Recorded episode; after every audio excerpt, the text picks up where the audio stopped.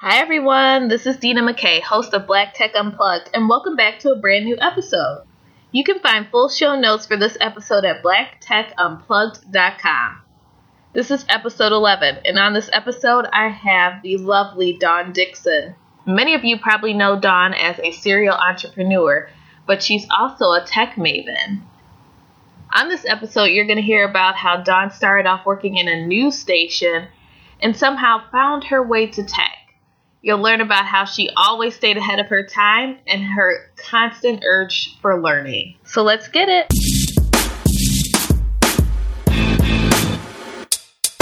Hello and welcome to the podcast. I want to introduce Dawn Dickson. Hi, Dawn. Hi, thank you so much for having me. I really appreciate it. Of course. So, Dawn, let's get started and talk about you. So, you are a serial entrepreneur. So, let's talk about what you're doing currently. Well, right now, like you said, I'm a serial entrepreneur, and that just generally means that people like me just can't stop starting businesses, solving problems when they get ideas. So right now, I actually have two companies. One is a shoe company called Flat Out of Heels, which are rollable flats for women when their feet hurt. And it's not a tech business. I mean, there is a tech component. Of course, I rely heavily on e-commerce tools, marketing tools, digital marketing tools. These are all technical things that um, enhance retail but I also have a software company which is definitely all tech, and we've created a platform that is essentially like a Shopify for vending machines. So it's a commerce platform that allows vending machines to collect data and information about their customers and who's shopping with them. So that's really what I'm focused on. It's called Solutions Vending, and that's my number one um, priority right now. Great. So you mentioned Flat Out is not a technical company, but you do have a technical component with your software company. But how did you get started into the tech industry? I went to school for information technology in 2001. Yeah, I went to DeVry. And this was very early in the World Wide Web years. And um, I was just curious about technology. And I had went to school for journalism. That's what my degree is in journalism and marketing. And when I was in college, I was working at the news station. As like the entry level person, my job was to upload the, the news that had aired already onto the website. So it was like FTP at the time, and it was no such thing as live streaming at the time. But I knew then that it was like, you know, I was interested. It was I was onto something. And at this time, there was only one person at the whole station that did digital, and that was me and that's wow. because nobody wanted to do it. And it was new. So i learned a lot just being the only person doing it. And so i went then i just wanted to go to DeVry and just learn more because i felt that if i did want a serious career in journalism it would be helpful for me to have technical skills as well because i really i just kind of had the foresight that technology was going to replace a lot of jobs and you have to be you have to have those tools. So um i went to school for it and i learned how to code and I learned how to do a lot of things, make games, take computers apart, repair computers, just because I'm like kind of nerdy. And I knew I didn't want to be a coder, but it was helpful to have that, that skill set. And so when I was in in DeVry, I, I went and got an internship with Nationwide Insurance. And my job was business analyst working on the intranet, which was a new thing as well. So companies having, you know, internal communication amongst each other and an internal web just for corporate communications and things. So I worked on that and I really, um, you know, it was it was really interesting, and so I just started thinking of ways of how technology could really help improve my life. And and uh, at the time, a friend of mine, he was also working at Nationwide, and we had the, the idea to start a website where we could just post events and create an online community around events. So that was my first tech company. Just kind of was created out of me and another person having an idea because we got tired of trying to like call around or look in newspapers or go find flyers to see, you know, what was going on in the city. So we created this web platform and it really just took off. Um, and this was like in the time before there was email blast. So I was sending out, we had a weekly email newsletter and email was really new. At this time, AOL was sending around CDs, you know, DVDs rather to burn, um, to get your email and get instant messenger. This was a really big deal. American Online, AOL, IM was like so big, but there was still no like email client. There was no email marketing. So I started that and we started doing online advertising and we had a really large email list that we were able to collect just from going around to events and We had about five girls with clipboards at events and just going around asking people for their email and writing them down. And that grew into an income source for me for years of just sending out emails to people. And so it started out as just sending it in BCC and AOL. And then when they came out with things like Topica, that was the first email client that I used. This was way before MailChimp or anything like that or Constant Contact. But that's how I was able to make money. And so it's kind of, I got the bug early in the very beginning, and I've always incorporated some type of technology into what I was doing, mainly just in the digital marketing space. And then as I just continued to grow my career, you know, through doing shoes, doing shoes and vending machines, I was always just curious about software and the scalability of software and how these software companies are were making a lot of money just by developing solutions. And I wanted to do that too. And that's kind of how I am. Like I'll see something and I'm like, "Oh, I want to do that or I can do that." And I'll just find a way to do it. So that's where I am now. This is my my software journey here. Um, and I know I want to take a step back, I know you mentioned when you were at Nationwide, you were a business analyst. And I just want you to elaborate. Personally, I also did internships as a business analyst, but for people who are listening who don't know the role of a business analyst, why don't we kind of talk about what that role looks like? You know, I I really don't remember anymore. It was like, oh god, like 17 years ago. So I don't even know what it means anymore today. But back then, mm-hmm. from what I can recall, I was working on the internet working on the code, doing testing. I was doing a lot of like user testing, testing, you know, all the links. I wrote a lot of the content in the code and then um, you know, the code wasn't nearly as advanced as it is today. And then just testing it and making sure that everything worked. And the testing in itself just took so much time, making sure that everything was flowing correctly. So maybe if you could jog my memory and tell me uh, or tell the audience and everybody listening about business analysts, I'd be interested to actually remember what I used to do because I can't of course. remember. So from my perspective, when I interned as a business analyst, so it was similar to you, but it sounds like it's changed a little bit because I was more so on the client-facing side, gathering the requirements, and then it sounds like you were also doing testing though, which I know yeah. has been kind of separated out to a QA analyst now. But yep. really, both of those, I guess you would say, both of all of that responsibility is really under one umbrella. Unfortunately, it sounds like they've separated, which, because for me, that yeah. was fun doing the testing part and the requirements. And now it's kind of like people just do gathering the requirements as a business analyst. But that's interesting that that's how you started out and then as time went on you kind of you were ahead of the game a lot because you were doing digital marketing back in a time where digital was barely a Very space new. Yeah, exactly. I, I feel like in my early career, I was always like ahead of it, but too before they were ready. And so now I'm mm-hmm. happy that I'm finally like a little bit ahead, but not too far ahead. Because even with the vending machines, I was like five years ahead of like the United States trends in vending, and now it's finally coming. But when we created our website, we had streaming video, we had streaming music, a media player. This was before YouTube. So I just was living in Ohio and we were young black kids and we didn't know. We didn't understand what we built and mm. the value of it. We weren't in Silicon Valley. We didn't have any technical mentors or, you know, anything like that. I mean, I was like the only black person at in my classes at DeVry and you know it just wasn't you know there the word startup didn't even like never heard that before. And there was no accelerators or incubators or i mean nothing nothing that exists today. So when we built this tech company which was like we had a community we had 15,000 subscribers we were getting over 100,000 unique hits monthly in local. So it could have really scaled but we just didn't know how because i actually never heard the word scale so it was just we were just way ahead of our time with it. Right, and I want to touch a little bit because I, I always forget you're from Ohio because I'm from Ohio. And hey. I know the feeling of going to a, you know, you're going to a tech class and you're the only person that looks like you in there because tech wasn't really a big thing in Ohio except for, I would say, in the last few years. Now we have incubators and more people involved and more people wanting to learn tech. So yeah. definitely, I can imagine when you're doing this stuff, people are probably like, "What do you know about tech?" yeah, like a 21 year old black girl going to DeVry for IT. It was definitely not. Nobody really understood and even the classes are different. I'm sure today, if people are taking classes, technical classes, you're not. I mean, they literally are having us take apart computers and put build computers from scratch. So I'm sure just a lot of things have changed as technology has has evolved. Um, it was just like a really well, like a, a, a like a comprehensive IT course, and then like the concentration. I didn't like any of the concentration, so I actually dropped out like my last semester before I graduated because all the classes were for your major, and I didn't like any of them. So I was like, well, I'll just save my last eight thousand dollars and not even graduate because I don't care, and I never graduated.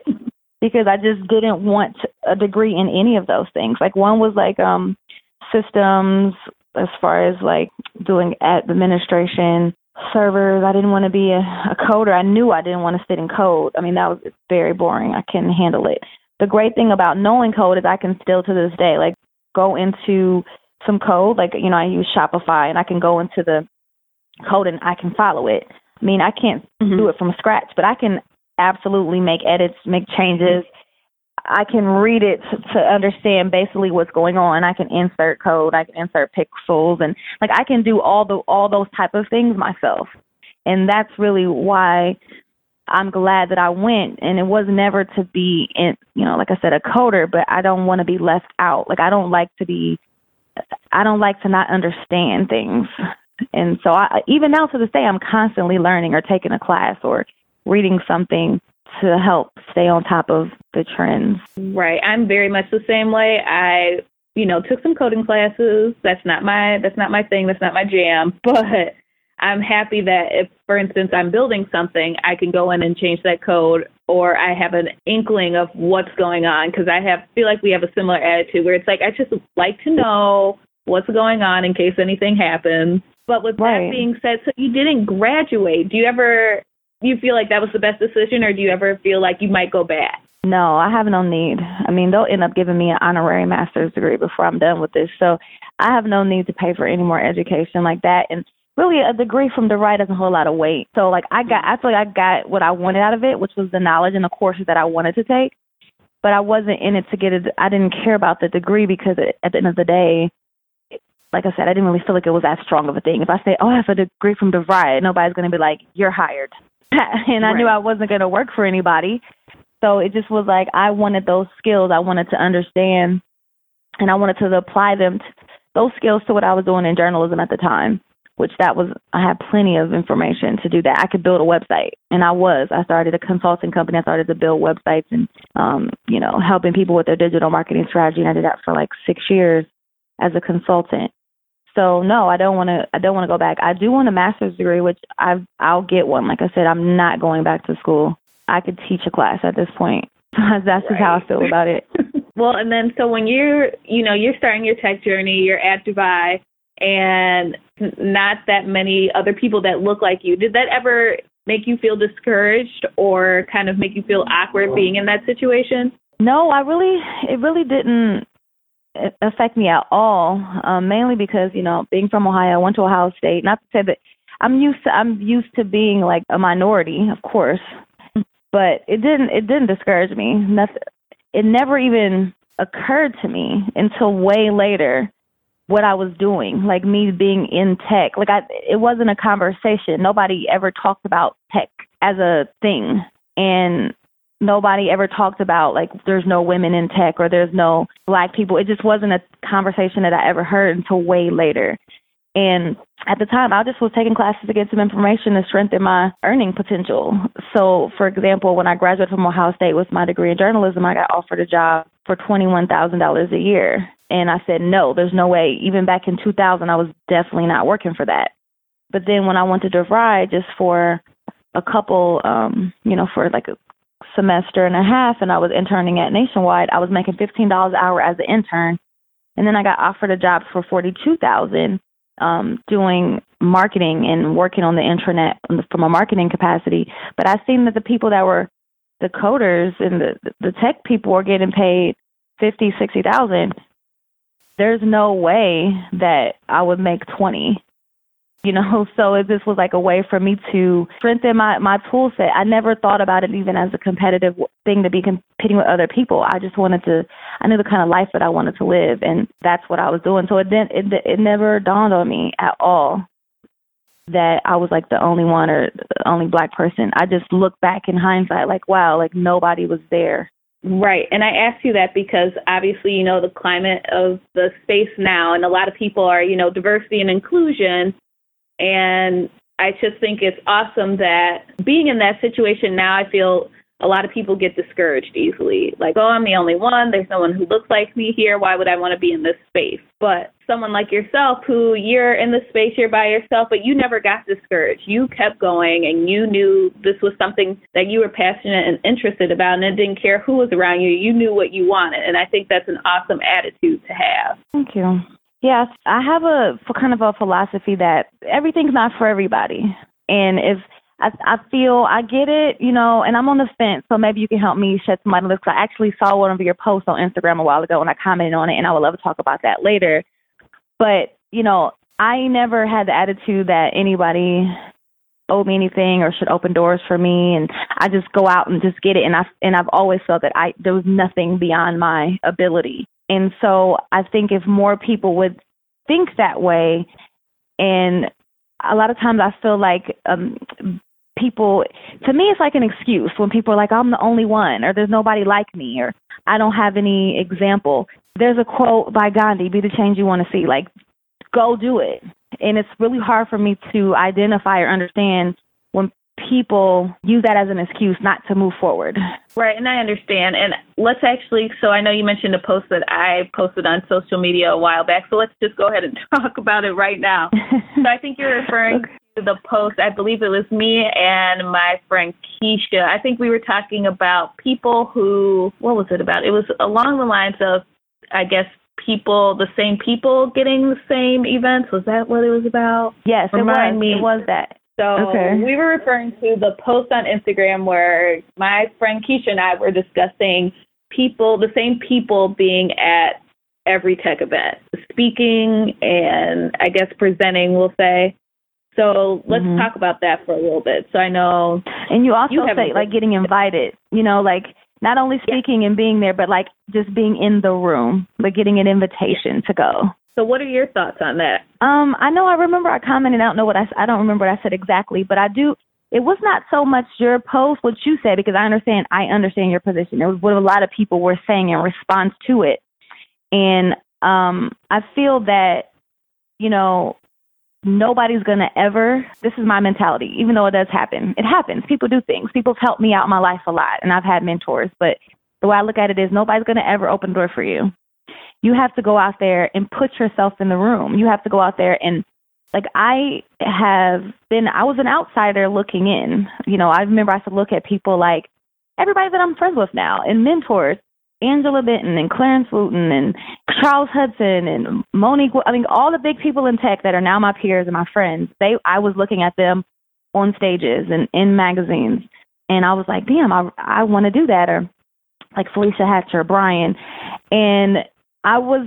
They're the same, you know. They now I'm among those people that get invited to everything, and but I said I want to do that, and I can do that, and they're not any better than me. You know, I want to go do it and I just did it. I put myself in those places. I did the work. I networked. I um I followed the path they laid. The great thing about this day and age is like you can see everybody's story unfold. You can go and see how they did it. It's it's documented on social media or somehow like if you can see how they went got where they went and I literally just went and followed those footsteps. I did exactly what they did. They started they they were blogging, they started going to conferences, I I went from going to conferences and seeing them speaking, and I was like, I want to be a speaker.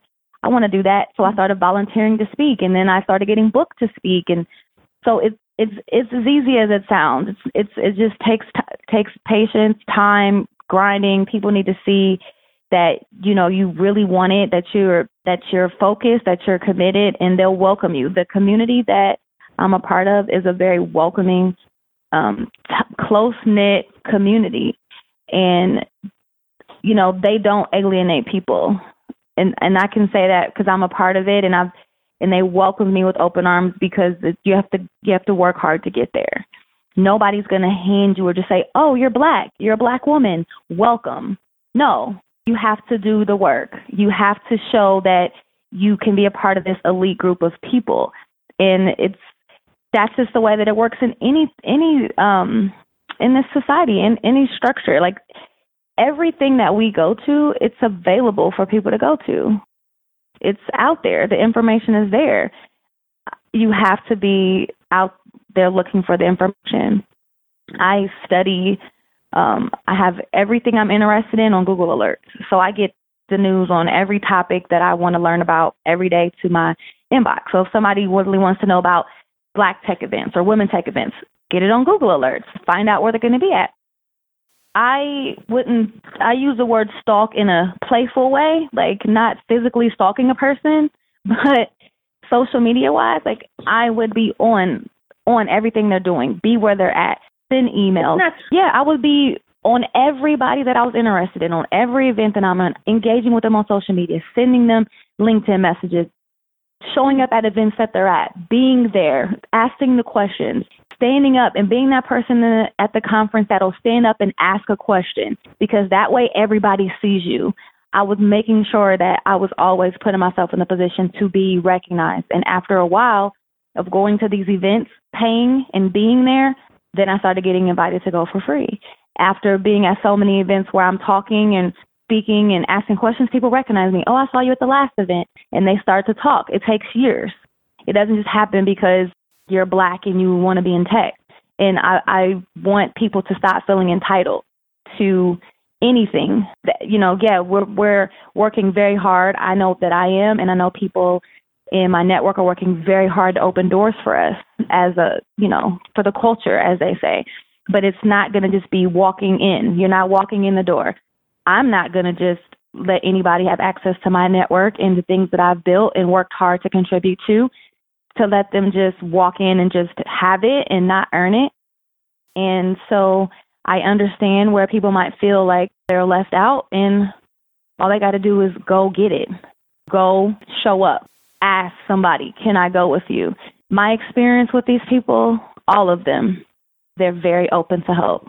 I can reach out and it's they're just so amazing. The black tech community is amazing. It's not nobody acts like they're too good. Nobody acts like they're better, that they can't help. Everybody's always down to help. But again, there's no handouts in this. Right. And I think That's a lot of people, at least from my perspective and hearing other people's conversations, I always feel that everyone wants to say, oh, I want to be an entrepreneur and I want to do this and that. But when it comes to the actual effort and work part, that's where everything gets distinguished because a lot of people want that title and that praise, but they don't want to put in that work. Absolutely. And then when it comes to things, just like you were saying, how you how you can get invited to these events, how you can become that person that everyone's reaching out to. It's like, well, if you don't put in that work and you're not out here, how are we supposed to know you're somebody who I'm supposed to be connecting with and inviting? Because unfortunately, right. if I don't see your face, I can't I don't really know what you're doing. Everybody's working It's like hard. a fraternity or a sorority. You know, yes. if you if you have interest in a fraternity or sorority in college, you show up to all their meetings, you show up to all their info sessions, you do their volunteer service, you know, the community service things, you show up and you're there and right. and it's you know luckily the hazing is different but there's hazing involved with anything in life that you want to do is that that's a community that's a organization of people that's a you have to get prove that you really want to be in and that you're trustworthy and that you're for the good of the community. And it's not for everybody. And you know then there's levels. There's levels. There's and you have to go through the levels.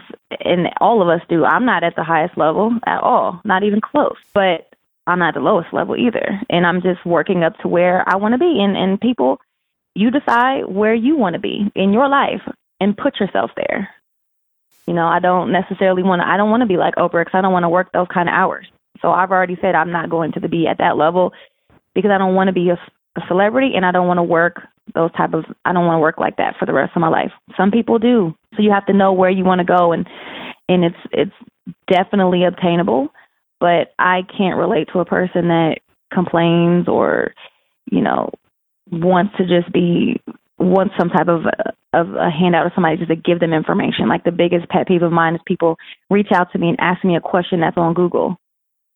Use my Mm. time better than that.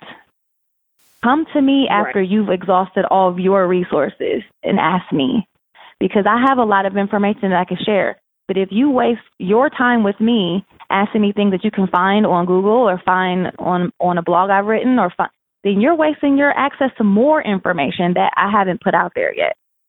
So it just it just irritates me when people do that. Like what's in a business plan? Are you serious? What what should I put in my pitch? Are you serious? Is that a real question? Maybe 15 years ago when that wasn't a resource that's everywhere. Right. But if you're talking to somebody like me or someone that's even more seasoned than me, like if I had a chance to sit down with Gary Vee, I would not be asking him what what do you do in a pitch or what do you recommend. I would be trying to get to things that he didn't say, and he says a lot. So then I would watch everything he ever did, and I would read everything he ever wrote, and then I would find a question that he didn't address or something that I want him to expand upon. So people don't even know how to use their time and and use other people's time and their access to people, and they ask they just don't get it. And maybe it is really more of like how to network and how to get to what you want. But it takes, you know, be strategic about your interactions with people so you can get the best out of them. Yes. And then that also makes me think when you're we're talking about interacting with people and making sure that we're using their time wisely. So from your perspective, let's talk about mentorship a little bit. Do you mentor young people that are uh, that not specifically in the tech industry, but just any young person or even someone that's on your level? Because mentorship can go both ways. Yeah. So me, my peers and I definitely have a peer mentor network. So it's like, yes, I'm mentored by a lot of people that are. Um, I mentor people; they mentor me. I do have, you know, some young people that I do, um, excuse me, stay in touch with and mentor. But where I'm at right now in my personal development and in my career, it has to be mutually beneficial. So I really, I do want to reach back and help people, but I want to put myself in a position that I really can help them. And so the mentors that I have now and the people that I lean on now are my or the, my entrepreneur network, and we are it's an open book with each other. I mean, we we get together on a regular basis. We we talk very openly. I can ask you know any question, resources I can ask for. I can ask for introduction. I can ask you know the hard questions. What do I do um, about this or that? And and it's important to have those people, but we're we're on each other's level. It's like it's we're helping each other to get ahead and and it's a, a large group of people not you know i would say large because it's it's grown a lot but it's definitely not large in comparison to the general market of course but there is a community of women and of you know black people that are working together at the same time to move each other forward collectively so that we can reach back in a way that's going to be very impactful on the overall culture but it, that takes time. It, it's I always call it the civil right, rights movement of tech and of venture capital because it takes a lot of people going out there and putting you know themselves out there and doing the work and making the sacrifices and being alienated and for them to open doors for other people. And you know we are on the back of the bus. You know it's definitely not the same situation, of course, as civil rights. But when it comes to equality and fairness and, and access to networks and capital, we are behind. But we're getting there. But we cannot sit around and wait for other people to invest in our people. We have to do it ourselves. So all of us who are, you know, making money in tech, having these large exits, and a lot of people that I know eventually will have a substantial exit that is when you can really make a difference. When you can go and turn around and say, I'm going to be an investor. And I'm going to now give people the opportunity to have access to capital that I never had.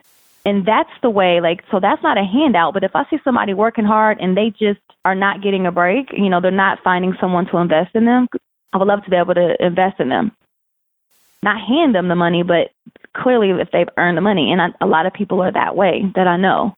So it sounds like in the future you want to be an investor. Oh yeah, hundred percent, absolutely. Okay, for sure, definitely. I mean, I I already know some of the some of the funds that I want to invest in, and some people that we're going to come together and create some um, funding opportunities that we've talked about doing after we are able to exit ourselves. So, before you become an investor, we should probably talk about what you currently do a little bit in more detail. So, you have Flat Out, which you kind of described earlier. And so you have Flat Out and your software company. So I want to learn more about the whole your vending machine operation because it seems like from at least from our conversation that when you started doing vending machine operations, that was kind of ahead of its time. And now, at least in the United States, they've kind of caught up to what you're doing currently, right? It's getting there. I mean, thanks to thanks to um, a couple of startups and now major companies like Amazon and Google and Snap using um, automated retailing now more. You know, Amazon has their package locker, Snapchat their spectacle machines. But yeah, definitely. But I started, you know, back with Flat Out, wanting to just sell these shoes and vending machines as an emergency footwear solution for women. I just, as you know, I started this shoe company, and I, it's to meet a need. And when you have a product or a service, you want to meet the customer where they are. You want to, and that's where it starts. You know, it just go through the process. You want to start a business. Okay, who are my customers? All right, where are they? And okay, my customers are online. They're shopping in stores and they're out places and their feet hurt. So for me, I thought it would be cool to have a vending machine that are in places that women are wearing heels often, airports, nightclubs, conference centers. And I thought it was going to be an easy solution because I've seen vending machines everywhere. And I didn't think it would be too hard to put a shoe in them. And so I went out looking for a company to build a custom vending machine for me, and I couldn't find one. And that's when I started Solutions Vending, but it was called Shoe Vending International because it was a very, I just started the company to meet a need for myself. And the only reason why I didn't do the vending machine underneath Flat Out of Heels is because my investors were saying trying to build hardware is too capital intensive. You need, you're, you're using all your money to build things because I was trying to build these vending machines and I, and I built two of them. They didn't work. That was like $15,000 wasted. And my investors were like, no, this is, doesn't make sense. So you should just focus on the shoes. So, I mean, you know, that's the thing. It's like you, when you're a CEO and you, it is your business and you work for yourself, but you still do have to be accountable to other people. Like, it's not like I'm the boss and nobody can tell me anything, especially if you take other people's money. You are still, you know, you can't just do whatever you want. So I said, all right, I understand this is the money you invested. You don't agree with how I'm spending it. I'm going to start a whole new company to just build shoe vending machines.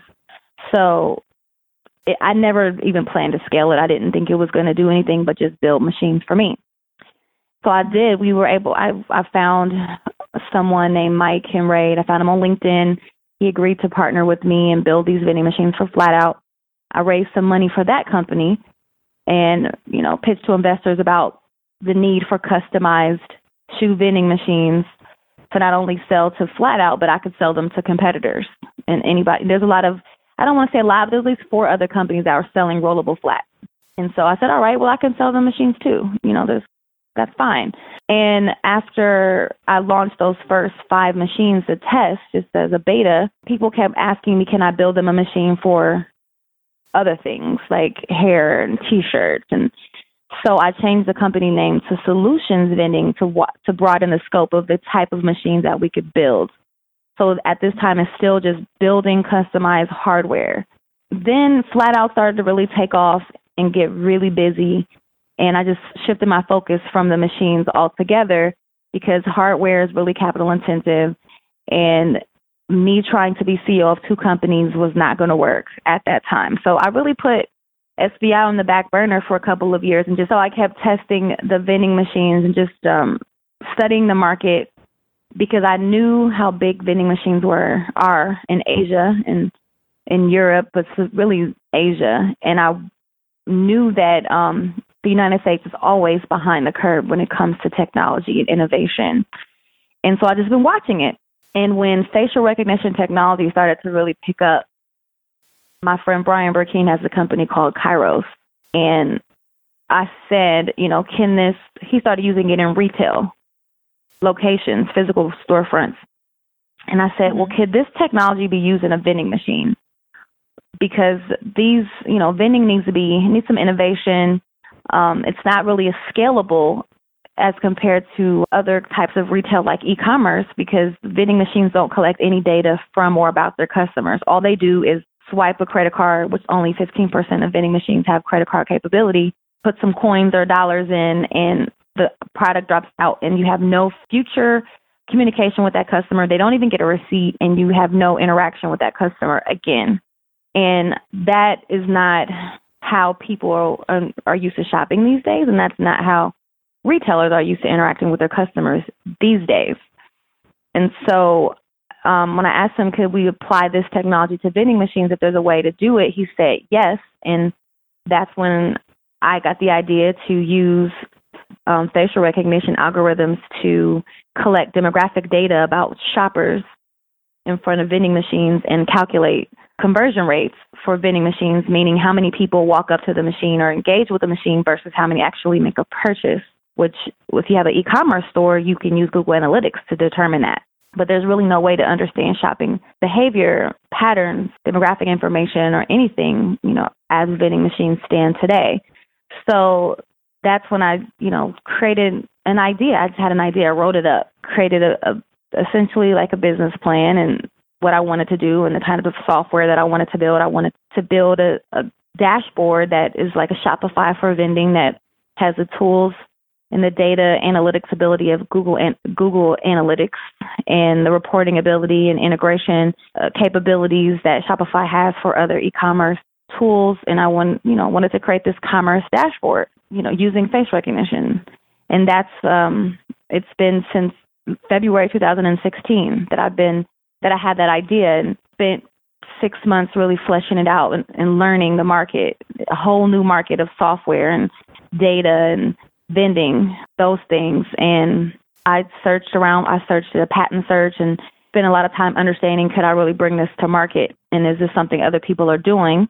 And after doing spending that time searching patents and no one has a patent on it, I filed for a patent even before I built it. I filed for a patent and then I found a team to help me build it. They believed in the vision and we're building it. We launch it next month. So it's not even out yet. This dashboard, this platform. So the MVP, which is the minimum viable product, the very base of what we're doing is going to be released next month. And then we'll, as a software company, just continue to improve and build on that software. And as we have more users and people giving us feedback and, telling us what they like or don't like, we'll just continue to build a product, evolve. And I honestly don't know where the end game is, which is the fun part. I don't know what it's going to turn into. Have no idea. I have I have a hypothesis, but we all know that scientifically it's very rare that you're 100% correct. So right. it's fun. It's fun to be on the journey and just be building something and as you go. Right. And you know, one thing that you touched on that I was very like clapping in the background when you said it was that you actually patent the idea even before you launched it. I feel like patent and trademarks are something that sometimes as a business some people are a little bit behind on sometimes and then that's when you kind of get screwed over. But let's talk about your patent because some people don't even know how to do a patent. So can you describe the process a little bit and what actually goes into getting your patent fully a lot of money. money um money. Lawyers. Mm-hmm. lawyers. Uh-huh that's what it takes, really. Um, a technical person. So I found my CTO, my lead, and I had three developers to help me figure out what this looks like. You know, a patent is it's a lot of work. You have to know what you're patenting. You have to compare it. So we did a lot of patent research, seeing what's out there on the market with vending machines, with vending software, things like that. Um, you could do that on your own. Uh, the U.S patent and trademark office. You can research and search patents and read them. Now, they're they're in legal language, and luckily for me, being an entrepreneur for 16 years, I understand law and contracts, and I understand legal terminology, and I can read I can read contracts and understand them. Most people can't because they're really written in a totally different language, and so that's important because patents are a lot of words and a lot of things that you may not understand. So you know, taking time to study that, but then taking time to be able to communicate and completely write out your business process and what is proprietary, meaning what is unique and defensible about what you're building. And so it took us five months and a lot of people working on it. And we have a year, so it's like provisionary because we're still writing it. You have a year to make changes to it before you file it and complete your filing and request that. And then they review it and then they could approve it or not approve it. So it's pending, um, but we haven't even completely filed it yet because we're still building our product. And so as we build, we it's like more things we want to add to the patent as we better understand what we're building. And you want to be as different as possible from other patents, so you have to re- really research. And it's a, it's it's with anything, it's just a lot of research involved, and um, it is expensive. Probably about ten thousand dollars. A good patent is uh, worth a lot more money than that. So it sounds like the three main things that you need for a patent are the coins. Without any money, you're not getting this done. You need time and resources to actually research to make sure that there aren't pa- other patents out there like the one that you're making and making it making sure that you can even read the other patents, which I'm not sure how many other people actually have that skill.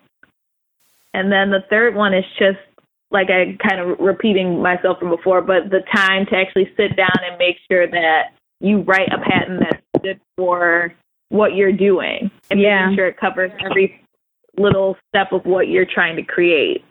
But it sounds like you have a good handle on what you're doing, so I'm sure it will be successful. Thank you. Yes, uh, you know, I'm learning as I go. It's it's it's definitely fun, but it's all new for me. I like to challenge myself as an entrepreneur. This is my first time filing for, you know, a patent. And it's it's great to to have a patent that you know um, I hope that it goes through, and I feel like it will. I feel strongly based on our research that it, it will. But just another accomplishment that I'm happy to have, like a black woman with a patent in vending technology. It's pretty cool. I think that's pretty awesome. How many people can actually say that? Not a lot, but after me, there will be more. So that's yes. So let's talk about your future a little bit. So obviously you have the patent and you have your vending machine business. As you kind of said, you don't really know where the future, you have an idea of where the future could lead for you. But as we said before, there's never a 100% chance that you can predict that. But as for you being in the tech community and things that you're building, how do you see the future for yourself? Definitely see myself selling both my businesses and then continuing to be an advisor. So I definitely see myself investing in as an investor and as an advisor having um, being involved with a lot more startups. I do not see myself as a CEO again after these two flat out the SVI. I would like to retire mm-hmm. as a CEO and just be you know, a mentor, advisor, investor, and a speaker for the okay. rest of my life and just chill. But I've been working for now 17 years, and my goal was never to, you know, my goal was to work for 25 years and retire. So that's where I'm working. Gotcha. So I'm in year 17. So and then, yes, so you have, you said 25 years of working, so eight more years to make your goal yeah. come true. Or you can maybe retire early and just go six. yeah, you know, if I, I could exit sooner and retire. So those are those are great to have. I would love to see that. I would love to be able to exit sooner, but at the same time, it's it's important to exit at the right time. So I'm not in a rush. I'm not. I got to do what's right for the company, and I can't just jump the gun. Right. And then earlier, I just want to touch on a few things that we said earlier. So we were talking about, you know, both being from Ohio and the tech space back in the day was not large at all. So I know currently there's more accelerators and more money going into tech startups in Ohio. So do you what is your thoughts on the future growth for Ohio and the tech space? It's coming. I, it's it's you know there's a lot of money in there's a lot of money in the Midwest in general. There's definitely a lot of money in Ohio. a lot of opportunity for people of color and women. You know, with this these new efforts towards increasing diversity. I think it's it's coming. It's it's not see there's diversity, but the inclusion part is what's lacking. Because you can put somebody in the mm-hmm. room but that doesn't mean you're including right. them. They're just there. And so I feel like Ohio has got it down diversity, inviting people. but now Ohio needs to include. And so I'm here living half in Ohio and half everywhere else, but half in Ohio so that I can contribute to that the inclusion part. But it's definitely getting there, and that's why I came back. It's it's a lot. It's definitely not easier, but if you're strong and you have a good business, you can it's you can get more visibility as a woman or person of color in markets that's not saturated like New York or San Francisco or one of the you know one of those places, the Midwest is a great place to get your seed capital. Right. And then one last question. So you mentioned obviously you went to DeVry, you went to Ohio State, but you said you would not take classes again. And obviously, as we mentioned at this point, you could teach a class. But for someone who is not in not fully like for instance someone you started off in journalism then you went to tech for someone who's looking to get in the industry but needs some more tech guidance in regards to classes do you have any recommendation for what people should be taking or attending to get those skills? You know it depends. Like there's no there's no cookie cutter thing. Like if you go go to general assembly they have anything you can think of. So tech is tech is no longer a broad umbrella of tech. Very specialized and very specific. So, you know, I would say start with what do you want to do? Look and research somebody that's doing what you want to do and see what, what they have went to school for, what they've studied, and then take those classes. And the good thing about it is you don't have to get a degree to learn how to code or to learn systems engineering or to learn how to d- develop, you know, excuse me, manage a software product project. Those are things you can take online as a, as a course. So it starts with really understanding how you want to use it. Getting a general, taking a general class in tech is not going to help you. You have to. It's really important to like be specialized in something. So that's what I would recommend. I totally agree because right now tech has expanded so much. If you don't know what you're actually passionate about, you're about you can get lost in yeah. the sauce. Yeah. So Dawn, definitely. thank you for your time today. You're welcome. Thanks for having me. It's always a, a pleasure to talk. And there you have it. Dawn's story is unique and one for the books. And I appreciate her being on the podcast today. And thank you so much for listening to episode 11 of Black Tech Unplugged. If you really enjoy what you're hearing, make sure to head over to Apple Podcast and leave a review. I truly appreciate it. Until next time.